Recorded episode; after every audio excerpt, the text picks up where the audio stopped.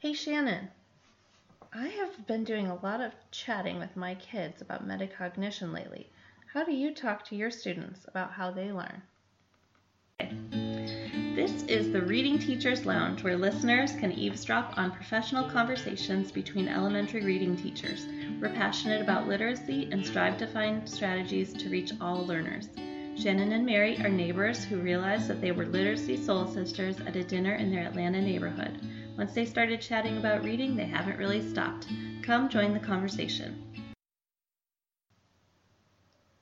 This is episode 18 Mindfulness about Learning. Welcome to the Reading Teachers Lounge. Hi, I'm Shannon Betts, and I've been teaching for over 16 years.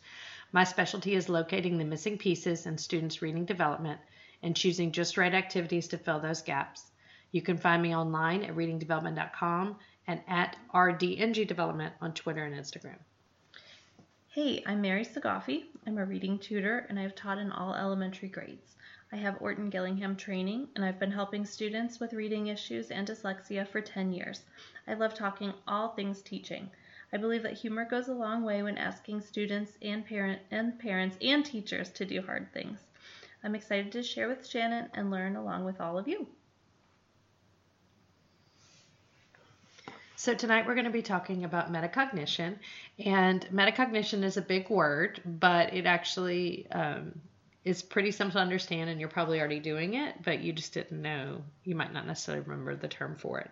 But um, my working definition for metacognition is thinking about thinking mm-hmm. or having being mindful about your thoughts or your learning. Yeah, perfect. Yeah, that's what I like to think about it too. Mindfulness about your own learning and being able to, if you have those skills, then you're able to kind of self advocate and recognize what your strengths are.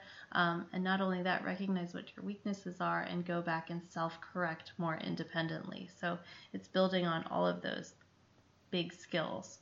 Um, and if, when you work on metacognition, it can help us study habits, work habits, and it also has relevance to reading because students um, can be more self aware of their comprehension and if they're understanding a story or not.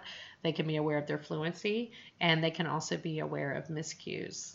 Right. I, I actually came to understand the term mindfulness when I was learning about executive functioning with some of my students. And so, executive functioning is another, like, kind of very broad term, and it's really how you get stuff done. How do you like make your life work and execute and do all the things that you're supposed to do? So what if we go back to executive functioning, it's being able to plan and organize and have time management and flexibility, um, task initiation, and then um, pay attention to details, kind of persevere through, and then also have metacognition. And so metacognition is thinking about your thinking and just being very self aware, mindful about how your brain processes information uniquely. Um, and how you can then correct those errors. And some students have more innate executive functioning and it becomes easier for them, and some students have more innate built in metacognition, and then others we need to do things to make them more aware, to build that awareness and to build those executive functioning skills. Nobody is going to get hurt if you're being explicit in teaching them about how they learn. So, for metacognition, I have um, a really great resource from Pathways um, to Success and um, we'll link to that in the show notes. Well, I'm happy to, and it's all it's executive functioning task cards, um, which is where I'm getting my information. It's really lovely. So when I am chatting with my students, um, specifically for tutoring, tutoring, I find that this works really well one-on-one, um, but it could also really work in a large group setting um, if you were to uh, use this as a resource. I'm going to give you a few examples, but I do encourage you to check out the resource and check out other information that would give you lots of ideas about how to talk to your students about metacognition. So the first part is um, you want to evaluate your performance as you're going along. Um, and this is, you know, we can relate this to reading, we can relate it to math, science, social studies. You want to constantly evaluate and think back to yourself um, you know, how am I doing with this? And so one of the ways that you might do that is um, you know, oh, I just took a quiz or a test and I, I need to rate and rate myself and see how I feel. On a scale of one to ten, how do I feel about my performance on that test? Was it a seven? Should I have maybe studied a little more? Can I predict what my grade is going to be? Um, sometimes kids need to actually be explicitly reminded that they should be thinking about those things and that um, good students do think about those things and then reflect on it later for the next project. And they become more engaged students that way. Right. Um, the other one, and Shannon and I were speaking about this before we tuned in because it's checking your work before turning it in. It's such an important skill that so many kids want to just rush through and just quickly be done, especially a lot of the friends that I work with. You know, they're working so hard just to complete the task and they do it, and even turning it in can be really challenging. Yeah. So, uh, you want me to share the story about my Sure, student? yeah. So, one of my um, higher students in my class, he is pretty dramatic. I can read his body language um, easily, and sometimes he turns work in and he's got a huge smile on his face and he knows he got that math problem right.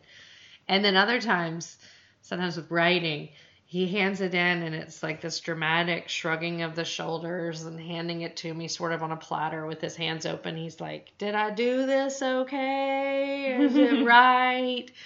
And um, it's become so obvious, like all the classes noticing it. And so one uh, day I paused in the middle of him doing that and sort of freeze frame, stay mm-hmm. there. And I brought the class to attention to, to use him as a teachable moment. And I said, you guys just just look at his body language. Look at what how he's standing and look at the expression on his face. Does he look sure? Mm-hmm. Does he look sure of his work? Does he look sure of his answers? Does he feel like he's gotten it right and the whole class was like no no he, he No, that's not a good that's example. like the um the sure and unsure commercials from like the 80s or whatever. Um so then i you know another time i paused him and showed them when he was really excited and oh i got that answer i know it. And i said okay does he look sure now? And they said oh yeah yeah you can you know he's sure he's got this big smile on his face and his you know his shoulders are down and he's kind of giving thumbs up and so then um i kind of paused and we all had like a reflective moment and i said okay i want you to think about what does your body tell you when you are sure and you know that you have the answer right? How does that feel in your stomach and in your heart and in your head and where your shoulders? Where's your back? You know, um, how's your face look? You know, is it scrunched up or is it you know open and smiling? And then I said, and when it when you're unsure and you don't know if it's either you know it's wrong or you aren't sure if it's right or wrong, what is your body telling you? How does it feel? and to start to pay attention to that. So we had a really big class meeting about that. And then now I've been referencing it um, a little Yeah. bit in little conferences throughout the, you know, as the Yeah. weeks have gone on of just, okay, evaluating your performance. uh, yeah, right? you're Mhm. about to turn in this work. How do you feel about it?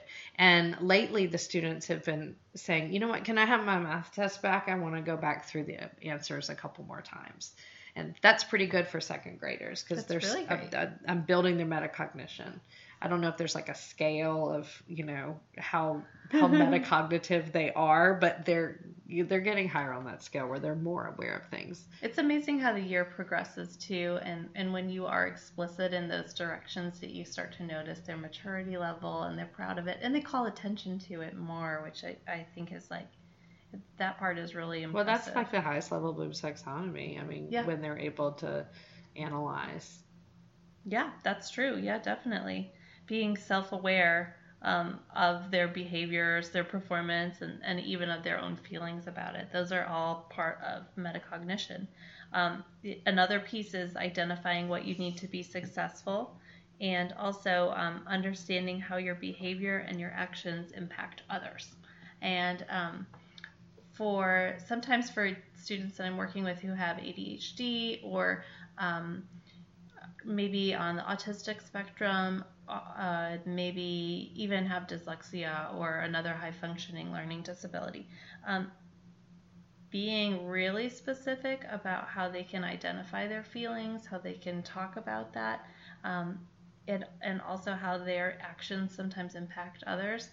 those are not always skills that they that come naturally. So when you have students in your classroom, which you will, who have struggles like this, it benefits everyone in the classroom to talk about it and it will definitely make your classroom management so much stronger. I think that that's one of the things that more skilled um, and experienced teachers are able to do more readily. I know in the beginning when I first started teaching, um, I didn't know what to expect of my students. And as an adult, when I reflect on my behavior, things come so intuitively um, that you don't think about all these small steps that you really need to, to teach explicitly.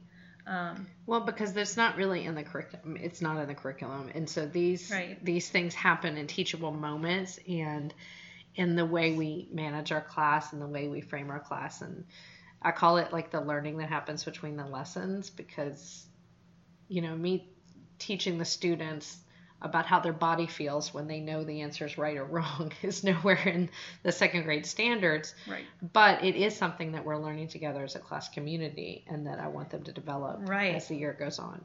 Well, I, I was thinking too, like back to my early um, years in teaching, and I, I really wanted to teach these skills, but I didn't really know how to go about doing it. And it's kind of messy work because everybody's brain sort of works a different way. And, you know, I would say things to my students like, okay, I'm going to give you an extra minute to look over your work.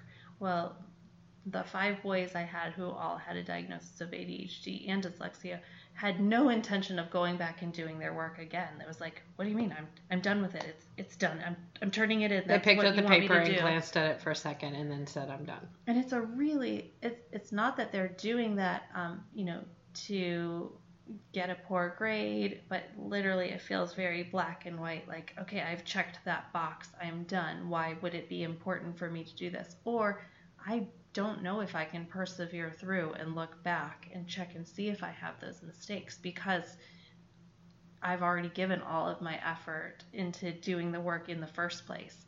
And not only that, when you do self reflect, sometimes that criticism can be really harsh on yourself. I know right. for me, even as an adult, I'll be you draft an email and you redraft it and you draft it again and you try and think and, and no matter what your message may get skewed in an email form. We all know that. So as an adult you have these same exact feelings. They're just on a different scale. And so i think that um, i just want we want to remind teachers that um, not only should you address this in reading and we're going to cover that a little bit more too but also in classroom in general. If you can master this. Like if a student says to me, you know, I need more quiet so that I can concentrate, is is that showing some metacognition because they're aware Definitely. of the environment that they need to learn? Oh yeah, absolutely. And I would say that that's a really great self advocacy skill. These all go like hand in hand. And mm-hmm. these are the things that we want our kids to be able to do.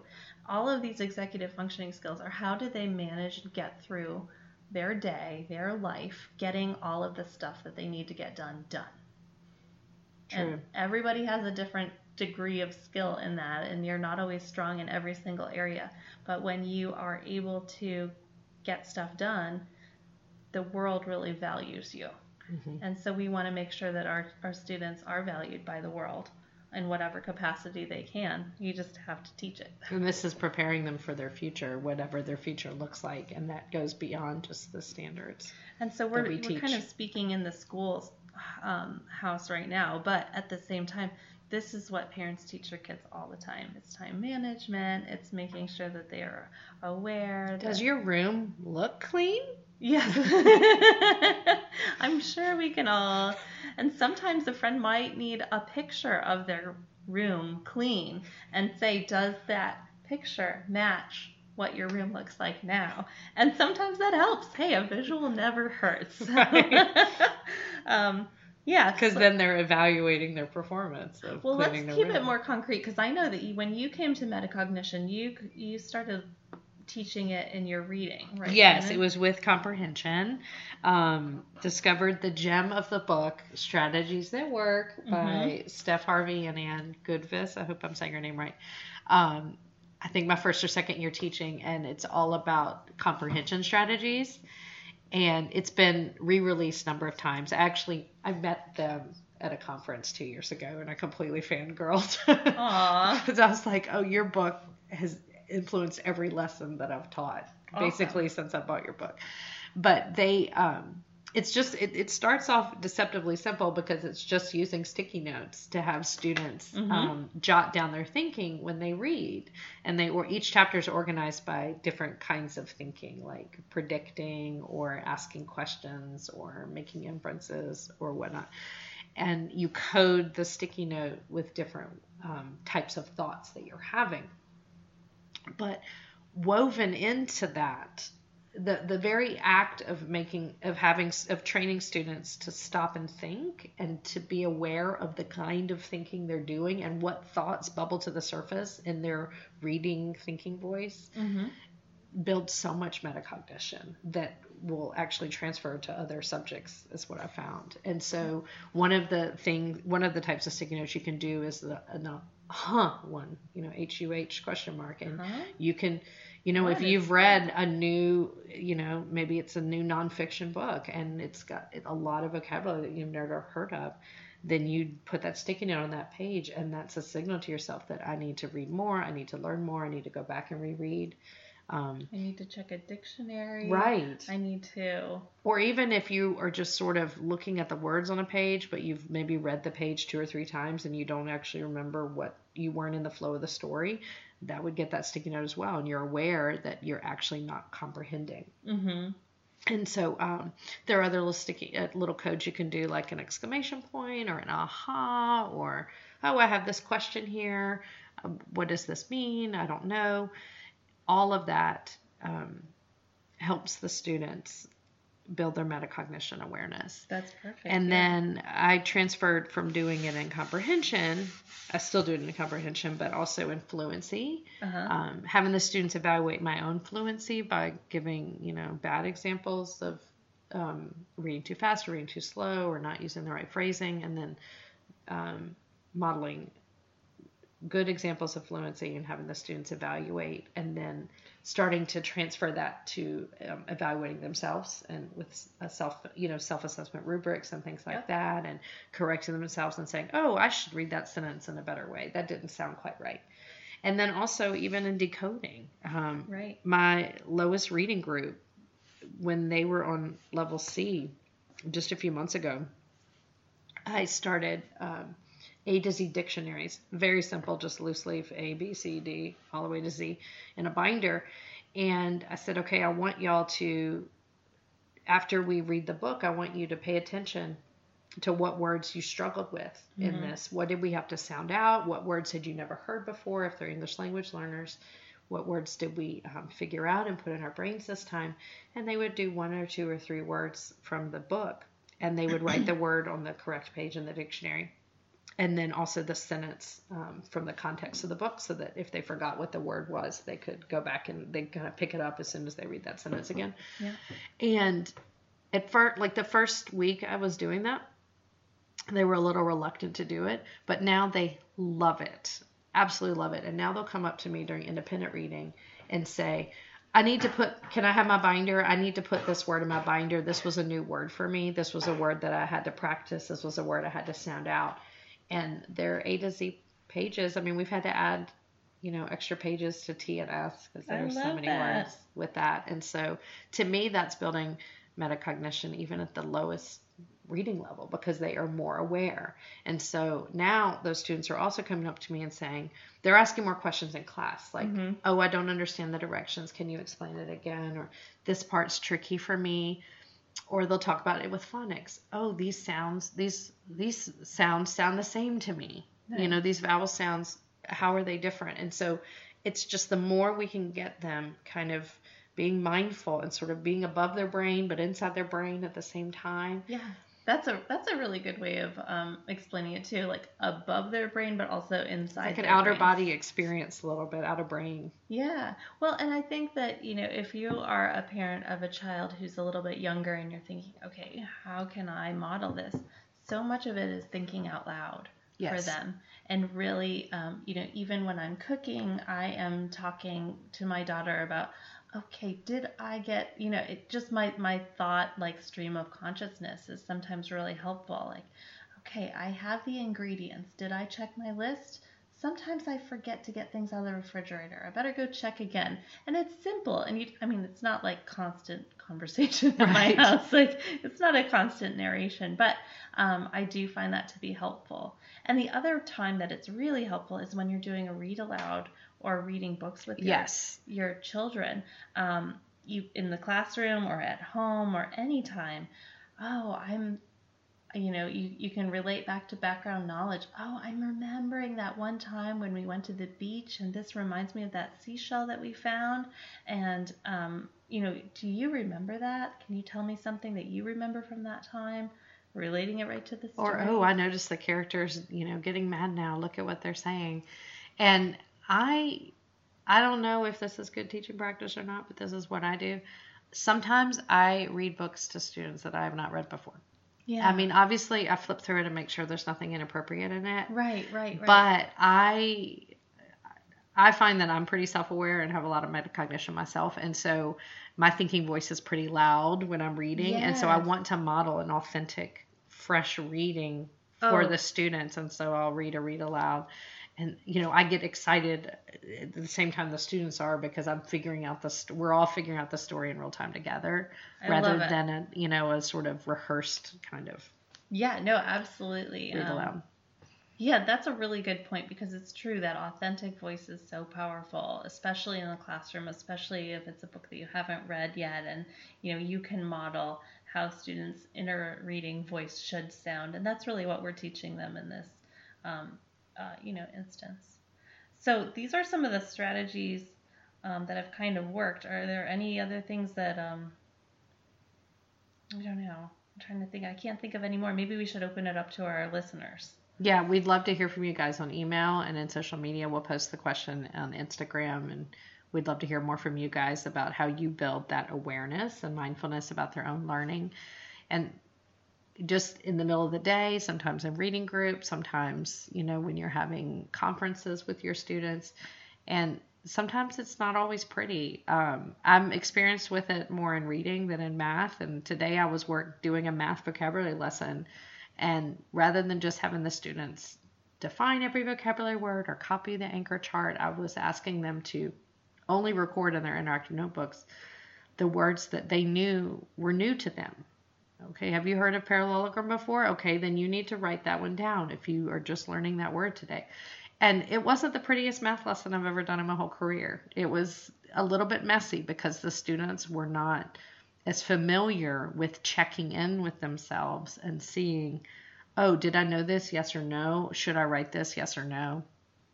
But I'll keep trying at it, even though it wasn't the prettiest lesson. Um, I want to build metacognition. I want them to leave my room being totally engaged in their learning, being aware of what they know and don't know, having, um, you know, goal setting where they want to, you know, always set goals for themselves and reach goals and having that growth mindset. And we do that through all these little moments of in building and encouraging this awareness. Uh, definitely. Um, I I like the fact that both of us have like talked about challenges with metacognition because as an adult, you're constantly having self doubt and all of these things are flowing through your mind as well. Um, but as a younger person, their brain has not developed all the executive functioning skills, and they really won't develop that until they're in their 20s. And so, um, this is the time to build on it and model and model with mistakes because modeling with mistakes gets kids to pay attention to those things. So, you know, even if it doesn't go well one day, circle on back and be reflective. And, um, you know, it is important. And not only can you do this in your reading class with curriculum, but you can also do it, you know, just sort of on the fly or if you get a, a teachable moment, make sure that this is an opportunity that um, you don't leave behind in your classroom. Thank you guys for checking in today with the Reading Teachers Lounge. We love all of our listeners. Um, we have a new listener, Susan. Um, she's a kindergarten teacher and she listens to us on her walks. Thank you for the review and thank you for listening. We would love to hear back from you and um, any other listeners, we'd love to get some feedback as well. Thank you for the ones who have left us reviews. Thank you for the kinder teacher who left us a nice review on iTunes, and that helps other teachers find us on the search. So if you get a free moment and have a chance to write a review on whatever podcast app you're listening from, that would really help us out and help other listeners find us. Thank you to um, Jordan Kemker for providing the original music, and also to um, Allison Zane from Fruit Creative for the artwork. Um, make sure that you can check us out. You check us out on our webpage, www.readingteacherslounge.com.